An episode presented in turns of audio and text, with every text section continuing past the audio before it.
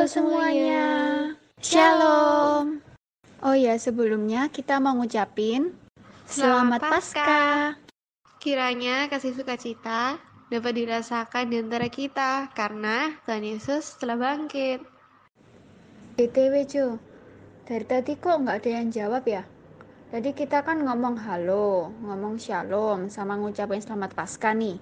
Tapi nggak ada yang respon. Nih Ken, tolong ya. Ini kan podcast. Jadi kan kita ngomongnya cuma berdua aja. Gimana yang lain mau ngerespon coba? Ya kan? Oh iya, maaf maaf. Gara-gara kuliah daring nih, jadi begini aku. Dasar nih Ken. Oh iya, gimana nih kabarnya teman-teman? Pada sehat semua kan? Puji Tuhan, aku sehat. Loh, aku nggak nanya kamu loh, Ken. Aku ini lagi nanya sama teman-teman UK3 semuanya. Lucu, katamu ini podcast, jadi mereka nggak bisa ngerespon. Ya udah deh, aku yang respon, biar kamu nggak dikacangin. Kaca, kaca, kaca.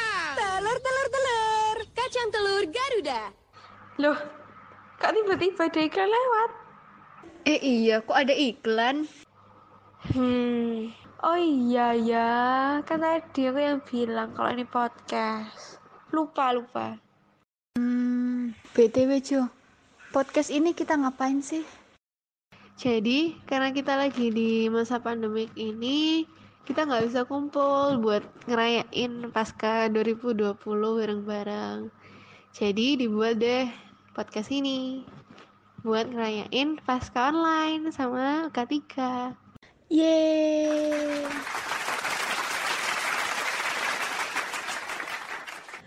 Nah, karena sekarang lagi pandemi, teman-teman jangan lupa ya jaga kesehatan, makan yang teratur, minum air putih yang banyak, minum vitamin, berjemur, dan jangan lupa berdoa. Karena di saat-saat seperti ini, jangan sampai kita putus hubungan sama Tuhan ya. Dan semoga kita semua sehat selalu. Amin. Amin. Tambahan, teman-teman, jangan keluar rumah dulu ya. Lebih baik di rumah aja. Jangan pergi main dulu, jangan keluyuran. Terapkan social distancing juga. Dan bagi yang punya pacar, jangan ketemu dulu. Jangan ketemu dulu.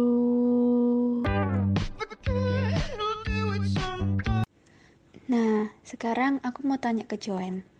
Menurutmu kuliah online itu plus minusnya apa sih? Kalau menurutku nih ya, plusnya kuliah daring dulu deh.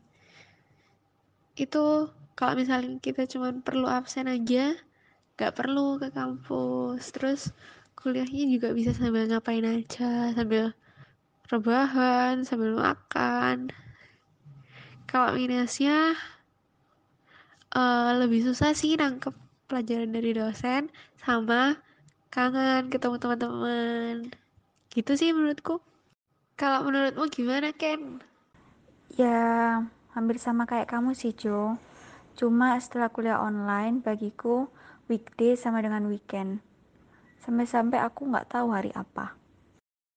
Oh iya, tapi ada perbedaan yang paling mencolok loh antara kuliah offline sama kuliah online. Kalau kuliah offline, kalau ada tugas, kita bisa tanya-tanya, kita bisa kerjain bareng, terus kita juga bisa chance. Tapi kalau kuliah online, kita ngerjainnya sendirian, bingung sendirian. Terus kalau mau tanya langsung ke sebelah, eh sebelahku kosong. Biasanya kan mau tanya, eh sebelahku temenku. Mau tanya sebelah kiri, eh temenku. Jadi gampang gitu kan ngerjainnya. Kalau kuliah online kan enggak. Sebelahku kosong. Siapa yang mau tak tanyain? Sama sih, aku juga ngerasa kayak gitu. Kalau misalnya disuruh milih, aku tetap bakalan milih kuliah offline dong. Iya iya dong. Aku juga pasti milih kuliah offline. Oh iya, gara-gara kuliah online ini juga, aku jadi kangen kumpul sama teman-teman. Kangen ngumpul, apalagi waktu PDKK, fellowship juga. Iya, bener banget Joen. Dan yang paling menyedihkan itu, tahun ini UK3 harus merayakan Pasca secara online. Iya ya, kasihan banget. Apalagi buat angkatan 19 yang mau ngerayain Pasca UK3 pertama kalinya malah nggak bisa. Iya ya, kasihan sekali angkatan 19. Uh, kasihan, uh, kasihan, aduh kasihan. Tapi ini Ken, yang paling kasihan itu panitia paskanya udah mikirin konsep, tapi gara-gara ada COVID-19 ini jadi nggak jadi.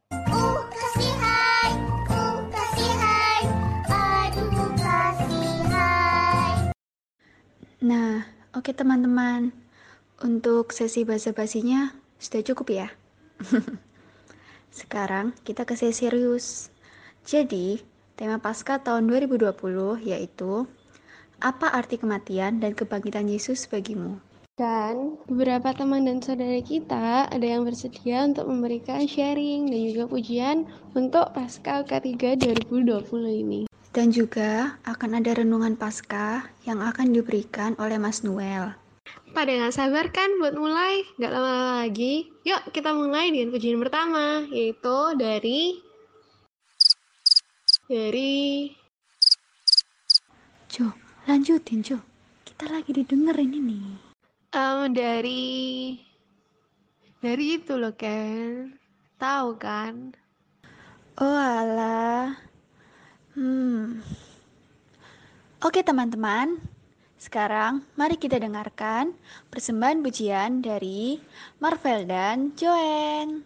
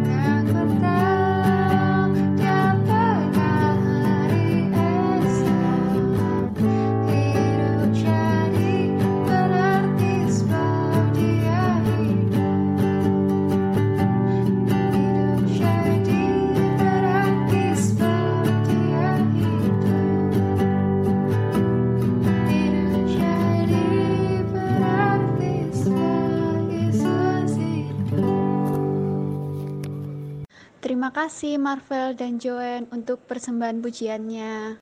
Iya, selanjutnya mari kita dengarkan persembahan pujian dari Nathan. Halo guys, UK3 Ya, selamat pasca untuk semuanya. Yeay Pasca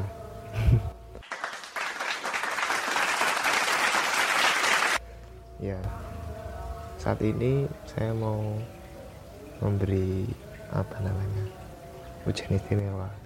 Ya, sangat menikmati. Semoga menjadi berkat. Amin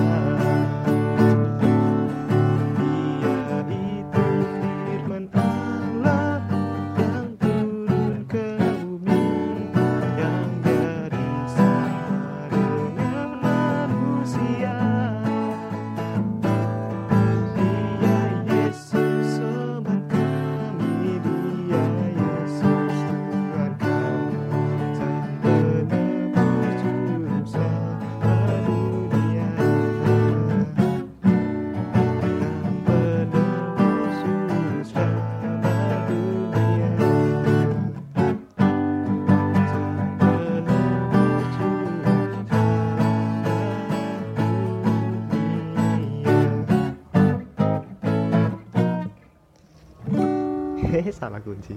Ya terima kasih teman-teman. Eh, ya dalam pasca ini apa ya kita memperingatinya itu bersyukur gitu loh. Ya enggak bersyukur sih. Ah, aku ngomong apa ya? Ya udah itu aja. Ya maksudnya Tuhan itu sudah baik berkorban untuk kita dia rela mati di kayu salib untuk menebus dosa kita jadi kita itu enak ya itu aja ya terima kasih Terima kasih buat persembahan pujiannya Nathan. Oke, selanjutnya mari kita dengarkan sharing pertama dari Mas Willy. Shalom teman-teman. Perkenalkan, aku Willy dari UK3 PENS 2015. Sebelumnya, aku mau ngucapin selamat Paskah buat teman-teman. Kiranya Tuhan menyertai kalian semua. Kesempatan kali ini, aku pengen sharing tentang arti kematian dan kebangkitan Tuhan Yesus bagi pribadiku. Sungguh, eh, lewat momen ini, aku benar-benar ditegur, benar-benar diingatkan kembali tentang kebangkitan Tuhan Yesus secara sungguh-sungguh.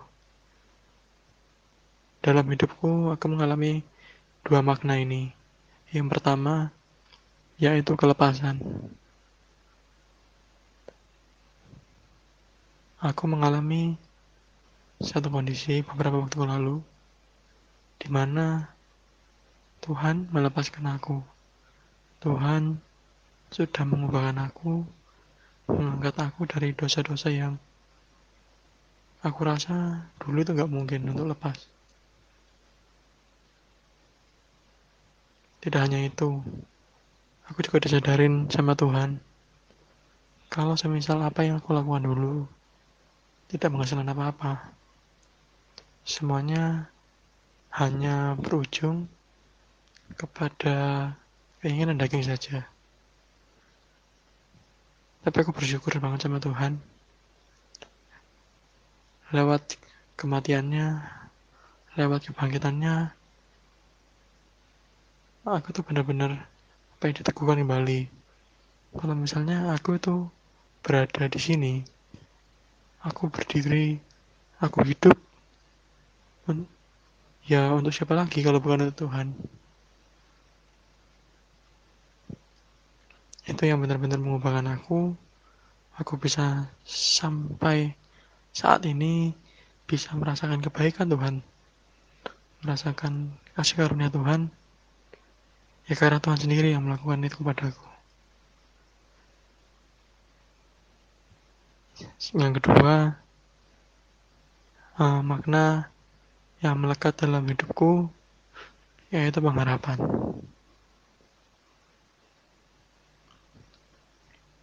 Di 1 Korintus berkata bahwa kamu akan menjadi orang yang malang apabila Tuhan Yesus tidak bangkit di hari ketiga. Di situ aku benar-benar tertegur kalau semisal kita sebagai orang percaya tidak mau percaya dan tidak mau berharap kepada Tuhan yang sudah bangkit, kepada Tuhan yang mampu melakukan segala perkara. Mungkin kita berpikir kalau semisal jalan itu sudah nggak ada, jalan sudah tertutup semua. Tapi lewat kebang- kemang- ke- kematian dan kebangkitannya, pintu-pintu yang sudah tertutup itu sudah dibukakan sama Tuhan. Hal-hal yang menurut kita nggak mungkin itu sudah jadi mungkin. Memang itu sudah janjinya. Tinggal kita bagaimana meresponi. Tinggal kita gimana mau bersyukur sama Tuhan. Gimana kita mau berharap sama Tuhan. Bersyukur banget aku bisa mengalami fase-fase ini. Dan aku harap teman-teman lewat kematian dan kebangkitannya bisa mengalami hal yang sama. Bahkan hal yang lebih spektakuler daripada yang aku alami. Di masa ini, kita sama-sama bareng berharap sepenuhnya sama Tuhan. Berharap dengan penuh totalitas, dengan penuh rasa percaya diri, rasa dengan sadar, kita mau mengandalkan dan kita mau menyerahkan kepada Tuhan. Mulai dari pergumulan kita, permasalahan yang ada, bahkan hingga pandemik ini tuh. Kita harus mau menyerahkan diri ke dalam Tuhan. Itu yang bisa kita sharingkan. Stay safe and healthy teman-teman. Thank you. God bless. Terima kasih Mas Willy atas sharingnya. Jadi bisa disimpulkan em, untuk kesimpulannya Joan aja ya. Jadi dari sharing Mas Willy tadi, kita bisa mengambil kesimpulan, yaitu menurut Mas Willy ada arti dari kematian dan kebangkitan. Nah, ini ada dua arti. Yang satu pelepasan dan satunya pengharapan. Pelepasan karena Tuhan telah melepaskan dan mengangkat dosa-dosa kita. Lalu kita juga ditegur dan diingatkan lagi.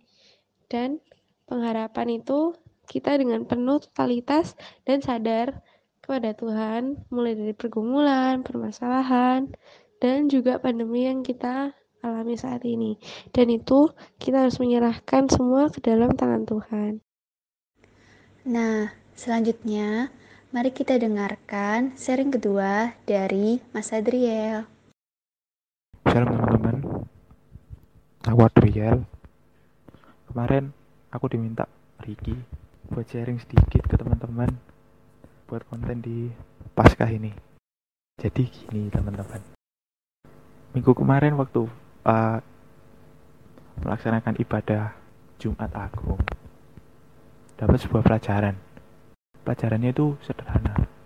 Bagaimana Tuhan Yesus itu merespon penderitaan di atas kayu salib dan dikomparasikan dengan bagaimana respon kita terhadap penderitaan yang kita alami selama kehidupan sehari-hari.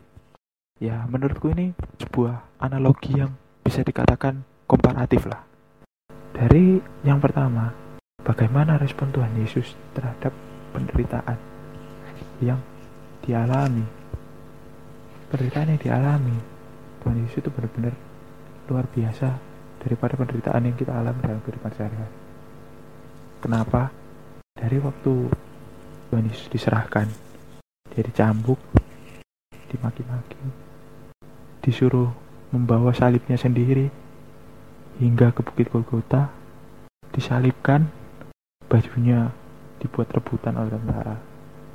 Di sini teman-teman ya, melihat hal itu, Tuhan Yesus itu cuma berkata kepada Allah, Ya Allah, ampunilah mereka karena mereka tidak tahu apa yang mereka berbuat. Tuhan Yesus memohon pengampunan kepada Allah atas tindakan kita, atas tindakan orang-orang yang dulu pada saat itu telah melakukan penganiayaan yang besar terhadap Tuhan Yesus. Di masa sekarang ini, di kehidupan kita itu juga gak gampang, teman-teman. Banyak hal-hal yang mungkin bisa kita analogikan sebagai penderitaan, seperti kesusahan ekonomi, kemudian adanya permasalahan dalam rumah tangga, bermasalah dengan orang tua, dan masih banyak lagi, teman-teman.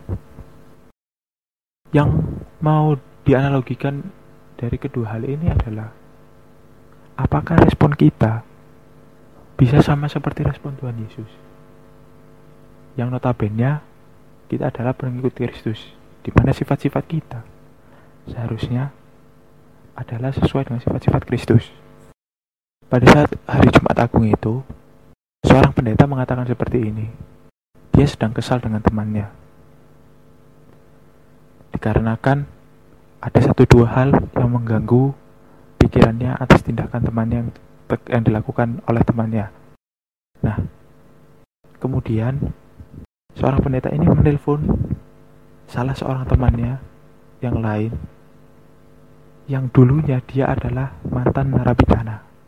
Ketika ia menelpon temannya itu, dia bertanya, "Kamu sekarang di mana? Aku ingin bertemu denganmu." Kemudian, sang pendeta itu menghampiri temannya di sebuah warung dan mulai berbincang. Temannya ini melihat, kenapa kok dari tadi Pak Pendeta itu murung? Nah, merasa ada yang janggal, temannya ini menanyakan, ada apa? Kenapa kamu kok sepertinya tidak terlihat seperti biasanya?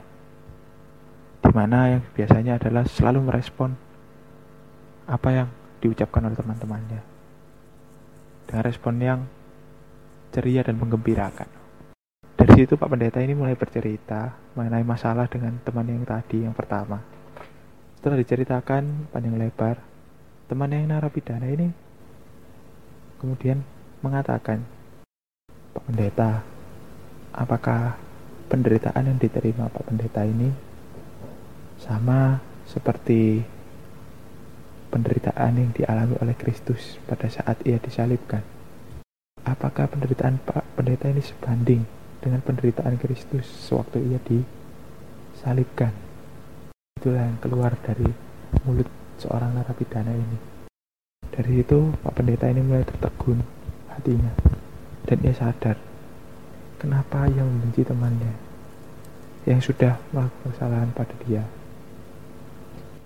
Padahal kesalahan dan penderitaan itu tidak sebanding dengan apa yang telah dialami oleh Kristus Yesus pada saat ia menebus umat manusia. Dari sini teman-teman, respon kita terhadap orang lain itu sangat berpengaruh atas pengampunan yang kita berikan kepada orang lain. Dari sini juga teman-teman, kita bisa belajar teman-teman. Dan kita harus selalu mengingat apakah penderitaan yang kita terima ini sama dengan penderitaan yang Kristus Yesus alami pada saat menebus kita dari dosa. Jadi teman-teman, aku harapkan dari apa yang tak bagi hari ini mungkin dari teman-teman itu bisa mulai mengaplikasikan. Bahwasannya uh, setiap penderitaan yang kita alami di sini cobalah kita merespon seperti respon yang di, telah dicontohkan oleh Yesus Kristus yaitu merespon dengan memberikan pengampunan kepada orang yang telah menyakiti kita. Nah mungkin itu aja yang bisa aku sharingkan akhir kata mohon maaf apabila ada salah-salah kata selamat pasca Tuhan Yesus memberkati Terima kasih atas sharingnya Mas Adriel. Ken, sekarang giliranmu buat ngasih kesimpulan nih. Tadi kan aku udah, sekarang giliranmu. Gimana kesimpulannya? Jadi, topik yang dibicarakan oleh Mas Adriel yaitu bagaimana Tuhan Yesus meresponi penderitaannya di kayu salib dengan kita meresponi penderitaan kita di dunia. Nah, kalau Tuhan Yesus, ia rela mati di kayu salib dan masih berkata kepada Allah untuk mengampuni mereka, sebab mereka tidak tahu apa yang mereka lakukan. Mereka itu yang mencaci maki Tuhan Yesus, yang mencambuk dan menyalibkan. Nah, sedangkan manusia, jika dihina secara verbal atau kata-kata, sudah nggak mau untuk mengampuni kesalahan orang lain. Jadi kesimpulannya, kita sebagai orang Kristen atau pengikut Kristus seharusnya mengikuti teladan Kristus yang rendah hati dan mau mengampuni kesalahan atau dosa orang lain. Nah, karena tadi udah dengerin dua sharing, gimana kalau kita dengerin pujian lagi biar semangat? Nah, selanjutnya ini persembahan pujian dari dari siapa Ken? Loh, siapa Jo? Nggak tahu aku. Jangan pura-pura nggak tahu Ken. ya udah langsung aja. Habis ini silakan buat persembahan pujian dari Niken.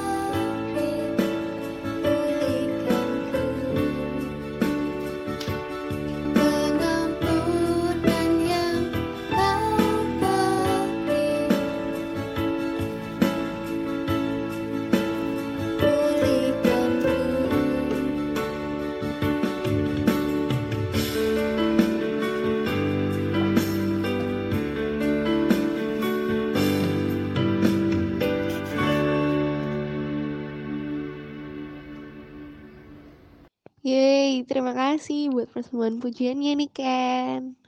Iya, dan sekarang untuk pujian selanjutnya masih dari angkatan 2019 ya, yaitu Irgi.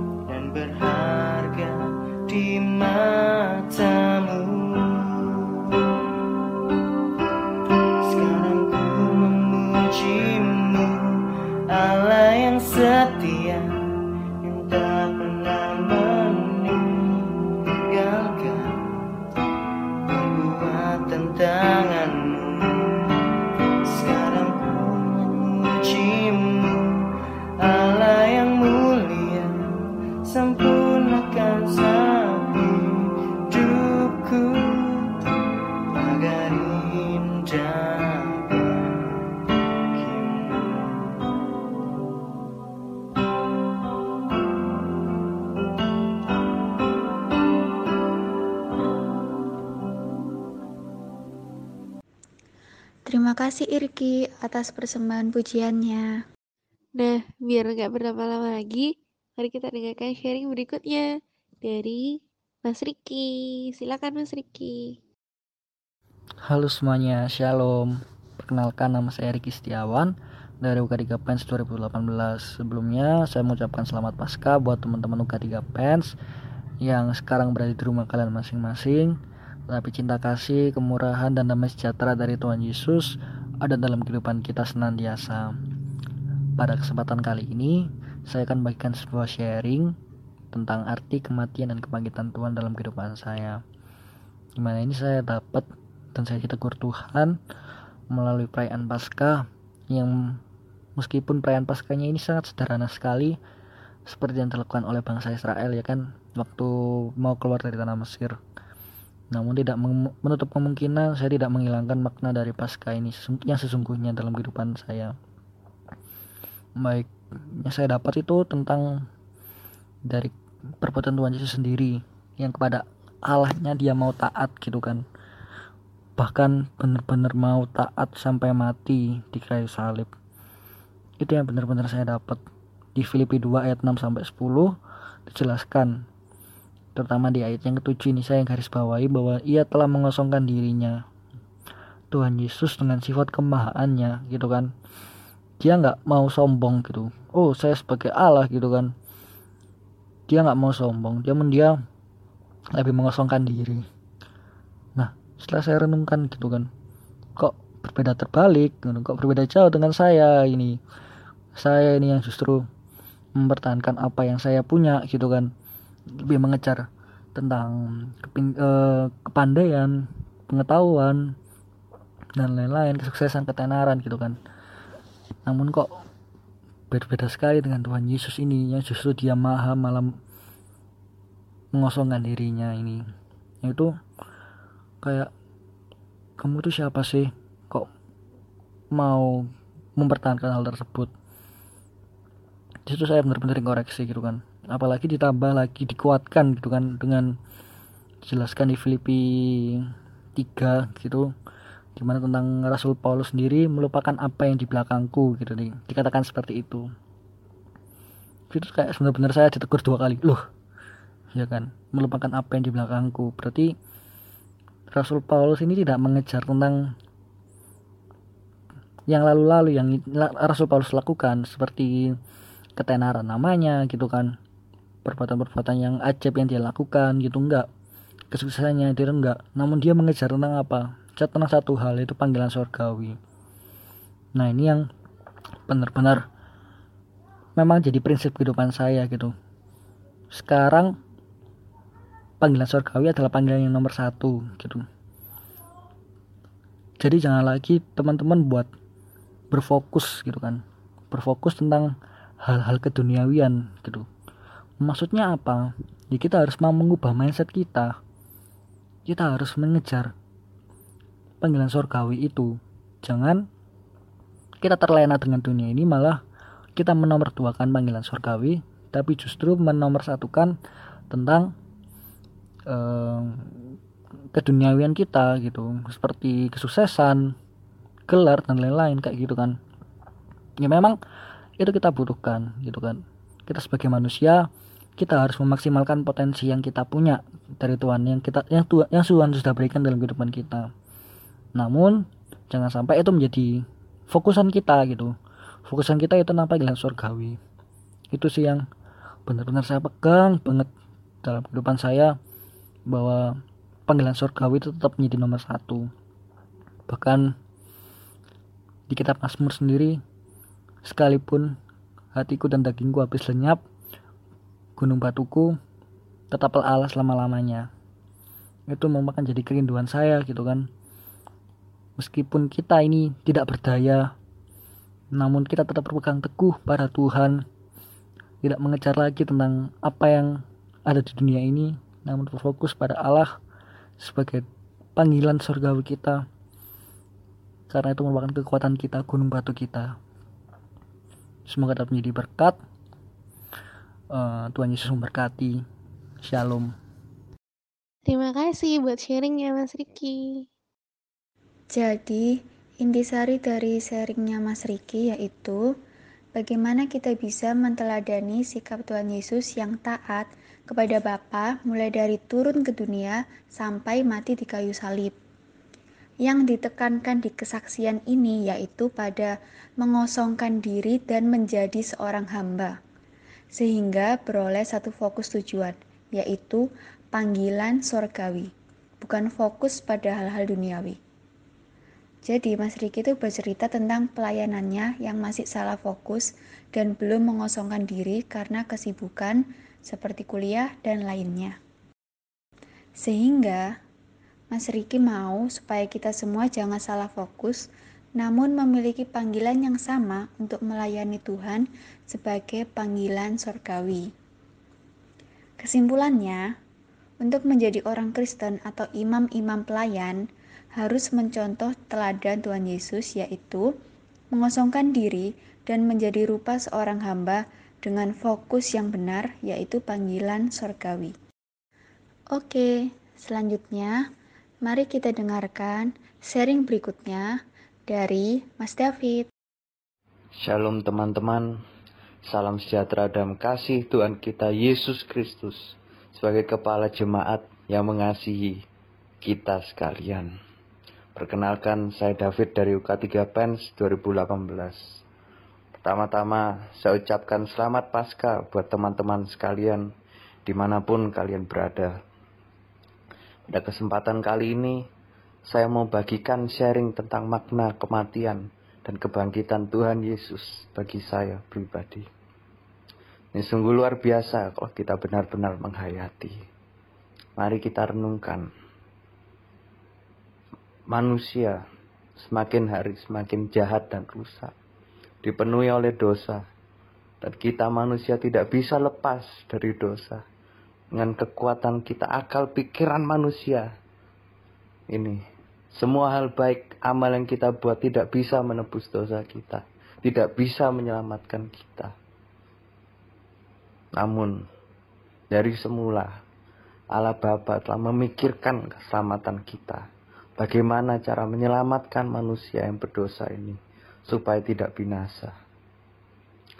Maka karena kasihnya yang sungguh besar, hingga ia rela menyerahkan anaknya yang tunggal supaya kita manusia diselamatkan.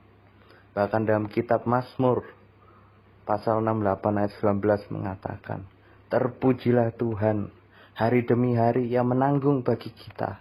Allah adalah keselamatan kita. Hari demi hari yang menanggung keselamatan kita. Kalau satu hari aja Tuhan tidak menanggung, tentu kita ini binasa. Allah berjuang untuk keselamatan kita. Ya berpikir untuk keselamatan kita. Tapi mengapa kita tidak mau berpikir untuk keselamatan kita sendiri? Sehingga kita malah menyibukkan diri untuk hal-hal duniawi yang sifatnya sementara. Tapi tidak berpikir panjang untuk keselamatan kita sendiri. Para pendengar sekalian, jikalau Tuhan sendiri berjuang untuk keselamatan kita, berpikir untuk keselamatan kita, bahkan Ia mau menanggung kita hari demi hari, setiap hari. Mengapa kita ini untuk datang ibadah mingguan saja masih bolos? Bahkan lebih parah lagi, datang ibadahnya hanya tiap pasca aja. Atau datang ibadah waktu Natal saja. Sehingga saya sehingga disebut Kristen Natalan. Atau saya boleh katakan Kristen nakalan.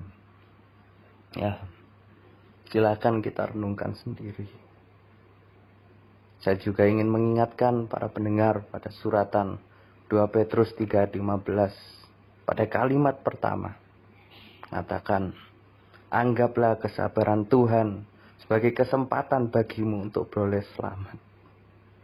Dari ayat ini, mari jangan sia-siakan kesempatan yang Tuhan berikan bagi kita untuk beroleh selamat. Teman-teman, para pendengar yang dikasih Tuhan, kalau engkau sudah lama tidak beribadah, kalau ibadahmu masih kurang sungguh-sungguh, tidak setia, bersungut-sungut, malas, mari kita bertobat bertobat. Kembalilah kepada kasih mula-mula. Hargailah korban penembusmu. Jangan lupakan segala kebaikan Tuhan. Kebaikan Tuhan yang terutama bukan soal memberkati kita, kesembuhan dan sebagainya. Kebaikan Tuhan yang terutama itu karena ia mengampuni segala dosa kita, menyembuhkan segala sakit kita, dan menebus hidup kita dari lubang kubur. Seperti yang dikatakan di Mazmur pasal 103. Ya, pada pasca ini saya juga banyak diingatkan melalui firman Tuhan yang saya dengar dan renungkan. Siapa kita ini? Manusia. Sehingga Tuhan mau menyelamatkan. Siapa kita manusia? Sehingga Tuhan indahkan. Kalau bagi dunia suatu kebodohan. Kalau barang rongsokan dibeli dengan harga yang mahal. Tapi itulah yang dilakukan Tuhan kita Yesus Kristus. Dengan darahnya yang mahal. Ia telah menebus kita. Kita ini dibayar oleh Tuhan dengan harga yang mahal. Sehingga kita ini menjadi mahal. Berharga di hadapan Tuhan. Kita ini manusia hanyalah bunga rumput. Yang satu waktu akan layu. Tapi Tuhan mau ubahkan semuanya itu. Sehingga kehidupan kita ini menjadi mulia di hadapan Tuhan maka selayaknya kita mau lebih mengasihi Tuhan lagi atas korbannya di kayu salib untuk kita. Tentu Tuhan tidak minta persembahkan uang harta kita. Sebab tidak cukup untuk membalas kasihnya bagi kita. Tapi hanya satu yang Tuhan minta. Persembahkanlah tubuhmu sebagai persembahan yang hidup, yang kudus dan yang berkenan bagi Allah. Itulah ibadahmu yang sejati. Hidup kita ini kita persembahkan bagi Tuhan. Dan terakhir saya mau ingatkan kepada pendengar sekalian. Bahwa Tuhan yang kita sembah itu hidup. Yesus hidup. Sehingga ada ayat yang berbunyi. Jawab Yesus, akulah kebangkitan dan hidup. Barang siapa yang percaya kepadaku, ia akan hidup walaupun ia sudah mati. Haleluya. Yesus yang kita sembah itu hidup. Ya bukan mati bangkit lalu mati lagi ya mati bangkit dan hidup. Yesus hidup. Haleluya. Tidak tidak sia-sia kita beribadah kepada Tuhan. Tidak sia-sia kita menyembah Tuhan Yesus yang hidup. Yang mati tidak dapat menyelamatkan yang hidup. Tapi Yesus hidup. Maka ia dapat menyelamatkan kita. Maut telah dikalahkannya dan ia telah berkemenangan. Dan Yesus sebagai kepala jemaat telah menaklukkan segala musuh di bawah kakinya. Haleluya. Bersama Yesus sebagai kepala kita pasti berkemenangan. Haleluya. Para pendengar, kiranya renungan ini memberkati kita semua. Amin. Terima kasih Mas David atas sharingnya. Kan kan aku mau bikin kesimpulan nih buat eh, sharingnya Mas David. Lah, kan emang sekarang waktumu, Jo. Aku kan tadi sudah kasih kesimpulan. Oke, sana kasih kesimpulan. Nah, tadi sharingnya Mas David itu berdasarkan Yohanes 11 ayat 25 yang berkata, Jawab Yesus, akulah kebangkitan dan hidup. Barang siapa yang percaya kepadaku, ia akan hidup walaupun ia sudah mati. Nah, dari ayat itu kita dapat melihat bahwa Yesus yang kita sembah itu Yesus yang hidup sehingga ia sanggup menolong kita. Nah, kalau dia telah menang dan berhasil mengalahkan maut, pasti yang lainnya dan segala keperluan kita pasti ia akan cukupkan. Nah, kita sebagai pengikutnya jangan khawatir dengan apa yang akan terjadi di hari-hari ini. Tetapi kita harus tetap berharap kepada Tuhan Yesus yang hidup. Kita sembah dia dan menyerahkan segala kekhawatiran kita kepadanya. Dan pasti ia akan menolong kita. Kita cuma perlu pegang janji firman Tuhan. Gitu kan. Iya, iya, Joen. Nah, teman-teman, pasca online-nya untuk part 1 sudah selesai. Yeay, kok tambah seneng? Ya kurang lah. Kalau ada part 1, pasti ada part 2. Iya nggak, Jo? Iya dong, pasti ada part 2-nya. Jangan lupa dicek ya. Soalnya di situ juga ada sharing-sharing dari teman-teman yang lainnya. Nah, kalau teman-teman cuma dengerin part 1 aja, pasti ada yang kurang. Nah iya, bener banget kan. Kalau cuma dengerin part satunya aja, pasti nanti ngerasa kurang. Kayak aku kekurangan dia. Wah, Joen, dia siapa sih? Ini loh Ken. Jesus, Jesus, Jesus, Jesus, Jesus. I love to praise your name. I love to lift you up. Oh, iya ya. Kukira siapa, Jo? Hampir aja kau sebutin namanya. Eh, nama siapa Ken? Maksudku kan Tuhan Yesus.